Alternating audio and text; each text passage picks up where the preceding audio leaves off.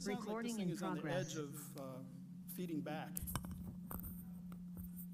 And there's pretty good reverb in it, so I didn't want to come across as like a rock star or something with massive reverb. Um, Merry Christmas, everybody. Good to see all of you. pretty thin crowd again. Um, Dan and I were joking, this is the Sunday usually that the youth pastor gets to preach. but uh, I'm going to hog it, so. Um, Want to invite our children, there we go, whatever it was, it's gone. Um, Want to invite our children to Children's Church. Uh, Kathy will meet you in the back there. And um, let's begin with prayer. Lord, we celebrate at Christmas the greatest miracle, the most unimaginable truth that could happen. Infinite, perfect, holy, blessed, blissful, satisfied God the second person of the Trinity, added to his immensity is an infinity human nature. With its limitations and its finiteness, Lord, you added human nature to your infinity. And Lord, we thank you for doing that because that meant you could come for us, that you could come and be with us and rescue us. Lord, that you would be our God and we would be your people. And so we're grateful for the miracle of Christmas. And uh, Lord, as we turn to your word now, we pray that um, we would understand what it is that you've done for us. We would see the, the beauty of the incarnation, and that we would uh, worship and trust you in these things.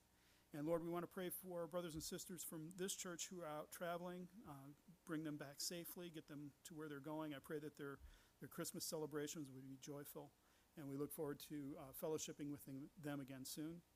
And Father, for all your churches um, around the globe, Lord, I pray that you would fill them with the measure of your Holy Spirit that is greater this year than it was last year, and that uh, your, your church would be engaged with the mission that you've given her, filled with the joy and the knowledge of Jesus Christ, and, and um, becoming more holy, more like you.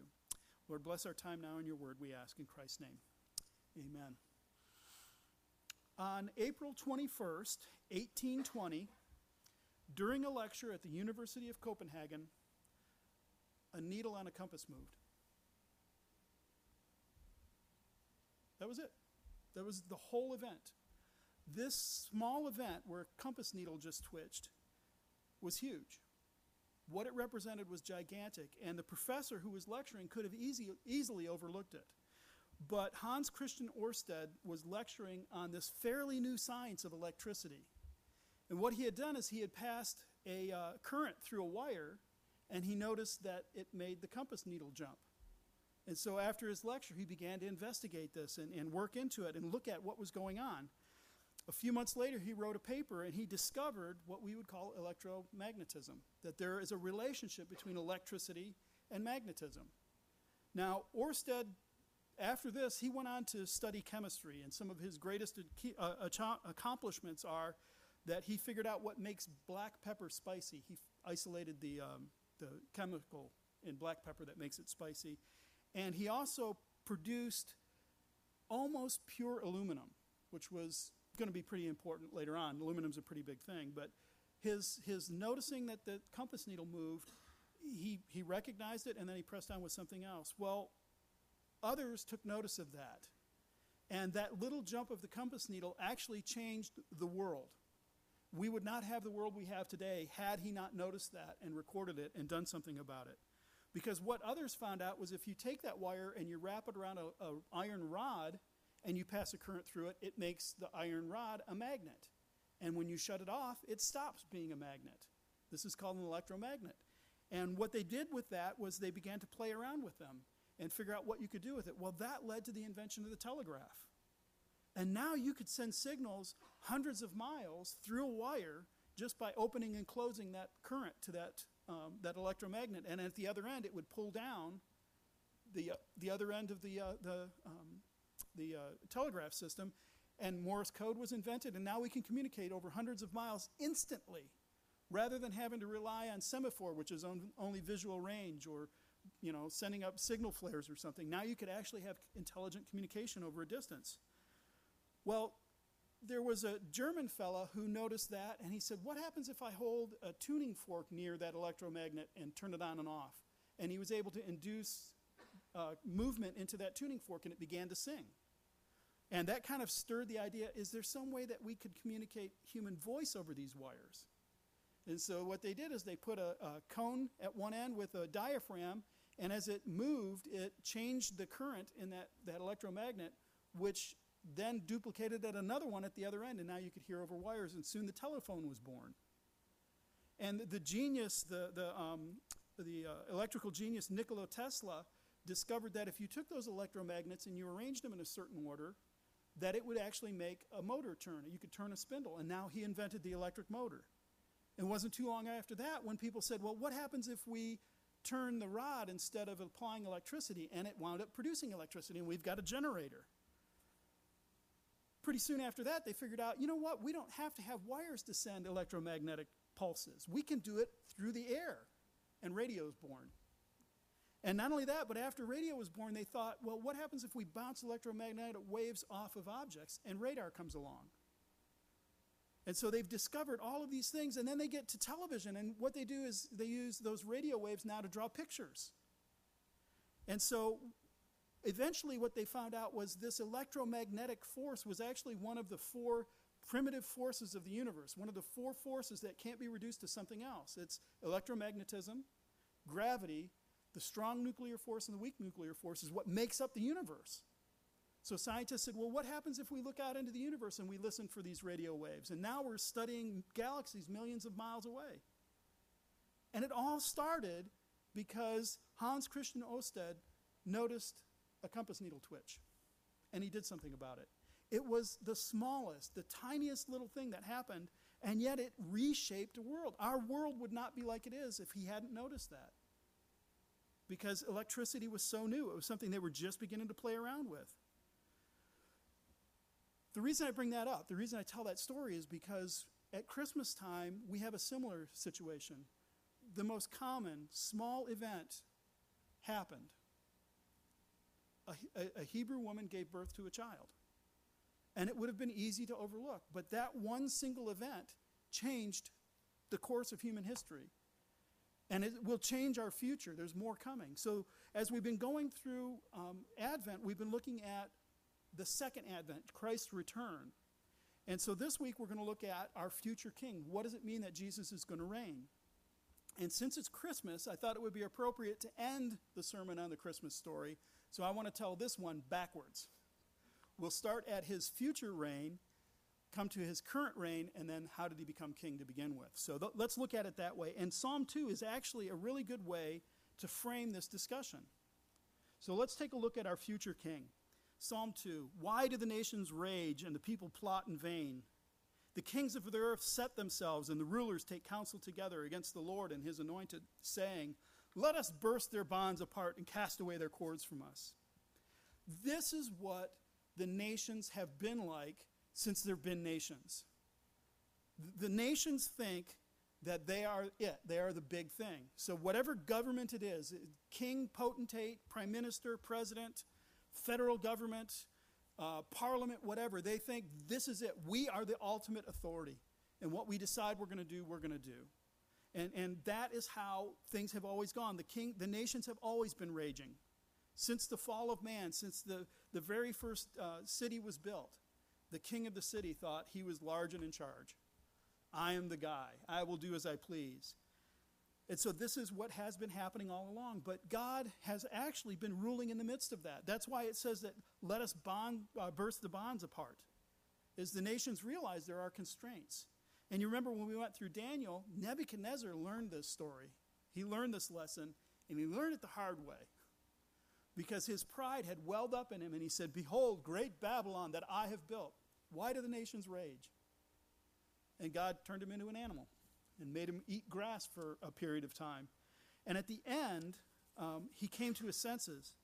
And so this is how he explains, he retells his story in, in Daniel chapter 4. At the end of the days, I, Nebuchadnezzar, lifted my eyes to heaven, and my reason returned to me. I blessed the Most High and praised and honored him who lives forever, for his dominion is an everlasting dominion, and his kingdom endures from generation to generation.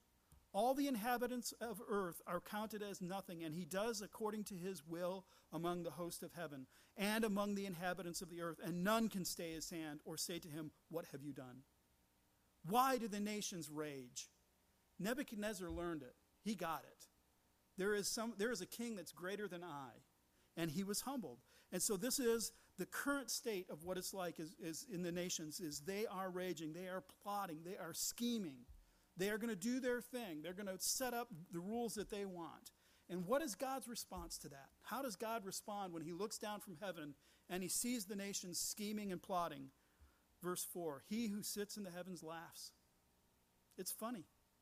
It's humorous to watch the nations rage. It's, it's, it's funny to him that these little tiny ants are going to make this big, huge thing and, and they're going to plot these great things. And he's, he's saying, I know the beginning from the end. I know the end from the beginning. I am the Alpha and Omega. I know where the course of human history is going. So you go ahead and you plot and you rage. And he laughs. He holds them in derision. Derision is a mocking kind of laugh, like, oh, you guys. That's God's response to these nations raging. And by the way, that includes our nation. As, as we try to do our own thing, as we go our own way, God laughs at our nation too. He laughs at all the nations. All the nations rage and he holds them in, division, in derision. But it's not all laughs. It's not always God just laughing and mocking. Because verse 5 says, Then he will speak to them in his wrath and terrify them in his fury. So there is a point where God looks and he laughs. He says, You guys are, I can't believe you do this. This is incredible that you would try these things. And it stirs in him his wrath. But notice the verse starts with, Then he will speak.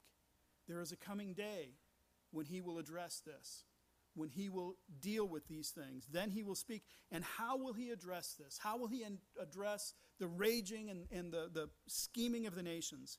He will say, As for me, I have set my king on Zion, my holy hill.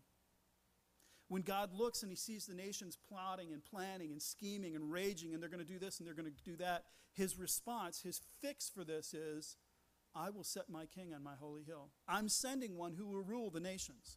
I'm sending one who will take care of this. So your plotting and your scheming will be gone. I will set my king on my holy hill. There is a day coming where their king that God has established will come and reign over the nations. Now, when we look through redemptive history, we got tastes of it. We got samples of it. You see David begin uh, uh the beginning of the kings in uh, Israel. He, he gathers the two nations together and he unites them. And, and he, he brings peace. He settles all the, the enemies around him. And then his son Solomon takes over, and suddenly the nation is rich and prosperous. And you see the nations come to see what are they doing? How are they doing this? And, but it was only a taste. It was an, an imperfect sample. Because what did David do? Well, he committed adultery and killed a man to cover it. What did Solomon do? He, he was told, don't multiply wives. He had 700. This is what happens when you move people, human beings, into positions of power. That's why it's really important for us to say, for God to tell us, I have set my king on Zion, my holy hill. There is a king coming who won't be like that, who will be the fulfillment of David's covenant. He will bring righteousness and peace. So, who is this king? Who can we wait for? And by the way, you don't vote for kings. Just putting that out there.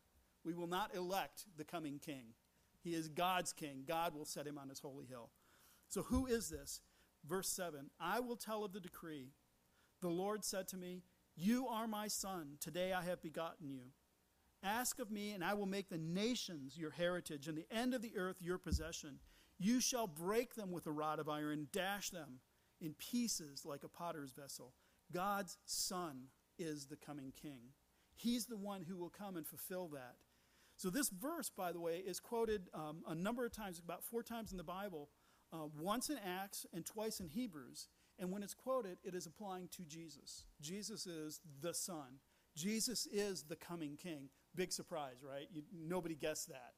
Um, but he is the one that God will establish on his holy hill. Jesus is the one who will come and who will reign. And as I mentioned, this was a fulfillment of David's covenant. God had promised to David that he would do this. David, after he had everything settled, he had everything done, he said, You know what I'm going to do? I, am living in a palace with cedar walls. I'm going to build a temple for God because he's still dwelling in that tent that they built back in the Exodus. And God speaks to Nathan the prophet and says, Go tell David, this is what I want you to say. This is kind of a summary of it, but it's 2 Samuel 7, verses 8 through 16. Now, therefore, thus you shall say to my servant David, Thus says the Lord of hosts The Lord declares to you that the Lord will make you a house. And by house, there he means a dynasty, his, his dynasty. When your days are fulfilled and you lay down with your fathers, I will raise up your offspring after you, who shall come from your body, and I will establish his kingdom.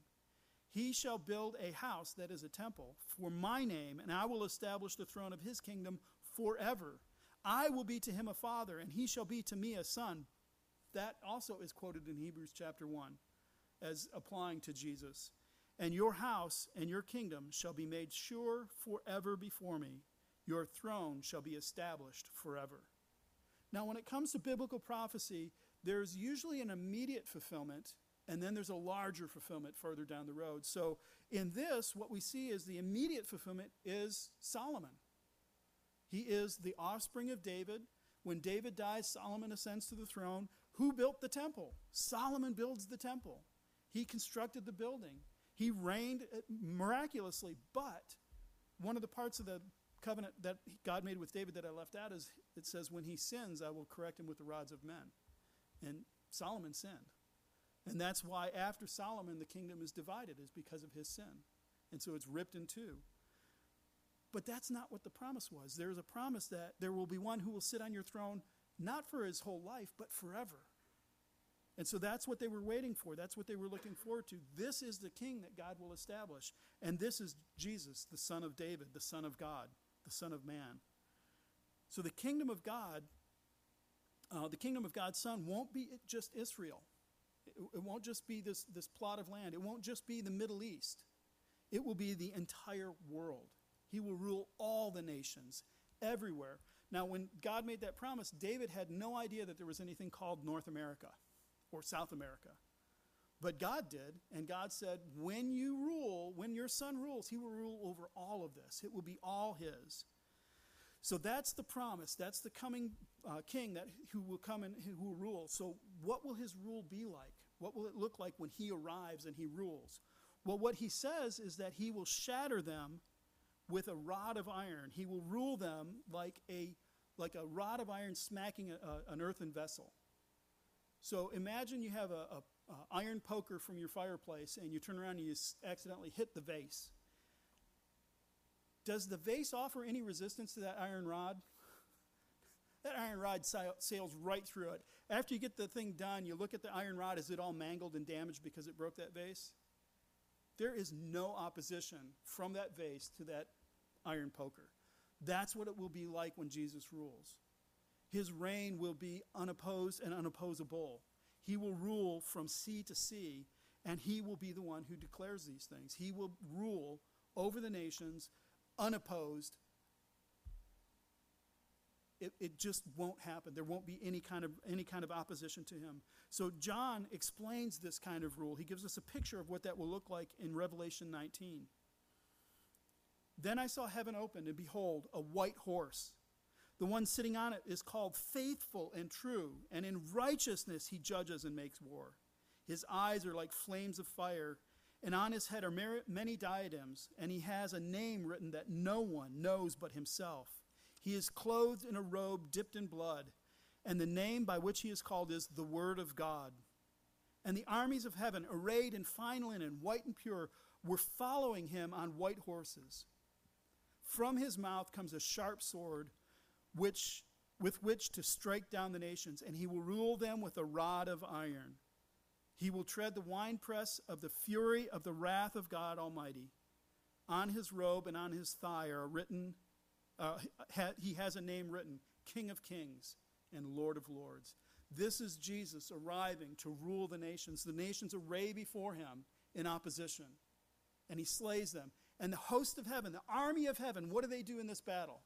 They sit and watch as he strikes them with a rod of iron, as he rules them with the word of his mouth. Our king will reign uncontested. Even when the nations oppose him, it will be that simple. It will just be over when he's done. And so his rule, his, his rule over the nations, what will that be, be like? It, it seems terrifying. It seems like it will be utterly terrifying to have this king who can't be opposed, who can't be defeated, his army can't even be touched, rule. What will he be like? Well, what Jeremiah says is, Behold, the days are coming, declares the Lord, when I will raise up for David a righteous branch, and he shall reign as king and deal wisely and shall execute justice and righteousness in the land. So his rule, his reign over the world will be filled with righteousness and justice. And so that's why the nations rage. Is I don't want righteousness and justice. I want it my way, which, you know, might work for some, but maybe not all. Not with King Jesus. He's going to rule in perfect righteousness and justice. So, how is he reigning now then? What's happening currently? Well, we know that he's reigning now because in 1 Corinthians 15, Paul says, For he must reign until he has put all his enemies under his feet. So he must reign. He is reigning now. But how is his reign happening at this point? Well, he's not reigning currently with that rod of iron. He's doing something different. He's reigning and by extending his commission, or I'm sorry, he's reigning by extending his kingdom by commissioning his church to make baptize or make, make disciples and baptize them. And you get this Acts chapter 8, verse 12. This is when Philip has gone out from um, Jerusalem, he's gone into Samaria. But when they believed Philip as he preached the good news about the kingdom of God, here's the extension of the kingdom of God, and the name of Jesus Christ, they were baptized, both men and women. So, this is how the kingdom currently is expanding.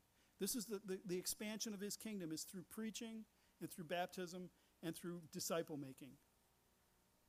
So here's how the psalm ends. This is how this, the psalm uh, explains what we're going through now. Verse 10 Now therefore, O kings, be wise and be warned, O rulers of the earth. Serve the Lord with fear and rejoice with trembling. Kiss the Son, lest he be angry and you perish in the way, for his wrath is quickly kindled. Blessed are those who take refuge in him. His current reign, his current rule is this extension of grace. Now is the time. Now is the offer. Kiss the Son. When, when you oppose him on a battlefield, there's no chance to kiss him. It's too late. You've made your intentions known. So this is this is the picture of Jesus coming. Currently, his reign is church, you go out and tell people, offer them terms of peace. Explain to them that the king is returning. He's coming back. And when he comes, it'll be too late. So this this is similar. Everybody knows the story of Robin Hood, and it's fictionalized and it's kind of trumped up a bit. But Richard the, Richard the Lionhearted was really a king and Prince John really did rule in his place. The story goes like this In 1190, Richard the, Lionhearted went on a crusade. I think it was the Third Crusade, if I remember right. So while he's gone, he established a regent to rule in his place. Well, his younger brother, Prince John, conspired against this regent and basically named himself everything short of king. He just kind of took over everything. So as Richard's off, he's not exactly sure what's going on back in his kingdom, but he's returning from the, uh, from the conquest, from the, the crusade, and word is sent back to England, hey, Richard's returning. So Prince John is now nervous. What am I going to do when he gets back? Um, has he been ruling well in his place? No, he's been trying to take his place. Well, as Richard is returning, his ship is wrecked, and so he has to go on land. And as he's passing through, Leopold, Duke Leopold of Austria captured him and turned him over to the Holy Roman Empire. Um, so, what happened at this point? He's arrested by the French, and Prince John begins to make a deal with the French. Hey, look, if you keep him, then we'll divide up the lands between you and I, and I'll be the king, and you'll be the king, and everything will be great. Um, but what he didn't know was going on is, is uh, Richard's mom was raising money from all the barons, and they paid his, his uh, ransom, and he escaped. And so when he returns, John takes off and fled to, um, fled to France. That kind of a long, involved story. The politics of the kings is always kind of weird. Like, this is your brother, dude. you know, why would you do that? But it's kind of a picture of what's happening now. The nations are raging. Prince John is just having his way. But the king is coming. And the word has reached them. By the way, the king is coming. He's on his way. So, John, Here's the terms of peace. Are you going to lay down your weapons? Are you going to welcome your brother back and turn the kingdom over to him like he's supposed to? And, and he doesn't. And it doesn't go well for him. So the, me- the message here is right now is the time. Now is the time to make peace. Kiss the Son, lest he be angry. He, he's offering this extension to you. Um, remember Jesus' parable in Luke 19 about a man going off to receive a kingdom from a far country? When he returns, he calls his servants to give account for what have you been doing while I've been gone. And two of them are praised and, and they did well, and one of them is rebuked because he didn't do much. He didn't do anything. He was afraid. He knows that the king is a severe man. But the parable ends by a, a most shocking statement. He's, the king says, But as for those enemies of mine who did want, not want me to reign over them, bring them here before me and slaughter them before me. That's this horrifying picture of the judgment coming. We will be judged. We will have to give an account to that king when he shows up, and his enemies don't get a second chance. Kiss the Son. So here's the last question How did he become king? How did he get to that place? The, the king did not win a victory in some glorious battle, riding on a horse and defeating his enemies. He didn't pull a sword from a stone. He wasn't heir apparent and just waiting for his father to die. He wasn't elevated by forming strategic alliances and, and political manipulations. He became a king by being born. And so we, we heard the story a number of times. We sang it in Matthew chapter 2 when the, the wise men come. Now, after Jesus was born in Bethlehem of Judea, in the days of Herod the king, behold, wise men from the east came to Jerusalem, saying, Where is he who has been born the king of the Jews? For we saw his star when it rose and have come to worship him. Herod's response is not, Dude, I'm the king. Herod's response is, Oh my gosh, he's coming. He's here. Wipe him out. He, he understood what that meant. So Jesus comes not as this terrifying reigning king, but as an infant in a manger, as a baby born who, whose mother has to suckle him or he's going to die, who, who he has to have his diapers changed. This is the terrifying king who reigns. This, this is what the incarnation looks like. And as he grows, as he, he begins to mature and he com- becomes into his fullness, even when he's walking around Jerusalem teaching, he's still humble and lowly. Think of Palm Sunday, right? He comes into Jerusalem. Does he come in on a war horse with a sword? Going, Bring me the Romans and slay them before me. Zechariah 9 9, Rejoice greatly, O daughter of Zion. Shout aloud, O daughter of Jerusalem. Behold, your king is coming. Righteous and having salvation is he, humbled and mounted on a donkey, on a colt, on the foal of a donkey. Even then, he comes in humility, offering terms of peace. Come. I'm bringing righteousness. I'm bringing salvation. Come. He comes with the warning, but also with the promise. And that's the infant in the manger. That is the story of Christmas is your king has arrived. Kiss him. It's time to pay homage. It's time to recognize that he is the one who has come. It's like that compass needle twitching. When Orsted applied a little electricity. It was the smallest little thing. It would have been easy to ignore, to overlook, to forget, but it changed the world. The impact of it was immense. This little baby born in a manger, a small, a normal thing. How many babies are born? It's, it's one of the most common things in human history is to have a baby born. And yet this baby was that twitch of the compass needle. This baby was born of a virgin. This baby had wise men from the east come and say, Where is he that we may worship him? This baby was recognized and feared. Herod hated him. Herod was terrified of him. And yet he's just a little child. And what came of that birth? The universe is different. The, the whole world has changed. And where it's going, where it's heading, is peace and righteousness and terror for those who oppose it. So kiss the king, lest he be angry. Zechariah 4:10 warns us to not despise the day of small things or small beginnings. The day of small things or small beginnings can have tremendous impact. Let's pray.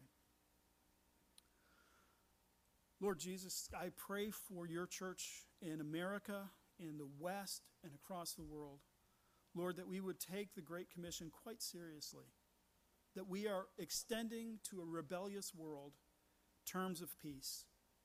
And Lord, the, ter- the terms couldn't be more gracious and more kind. Simply trust in the King who, come, who is coming.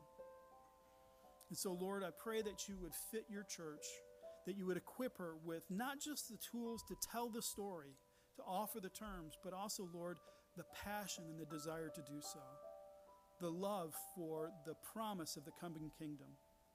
And Lord, would your worldwide church, your church around the globe, announce the tremendously great news that the King is coming. And also issue the tremendous warning that those who oppose him will be brought and slaughtered before him. Lord, there's a day of reckoning coming when your wrath will rise. And we pray that before that day we will have completed the mission, that we will have spent those talents that you've given us well, that we will have invested them so that we increase your kingdom that we would do the things you've commissioned us to do. And Lord, through all of this, we are grateful for the infant in the manger, that you came to us, a terrifying, a powerful king, and yet came so lowly and so soft and tender. Lord, it belays the fact that your return will not be so kind. It will not be so, um, so easy for those who have opposed. And so help us, Lord, to announce that to the nations. We ask all of these things in your precious name. Amen.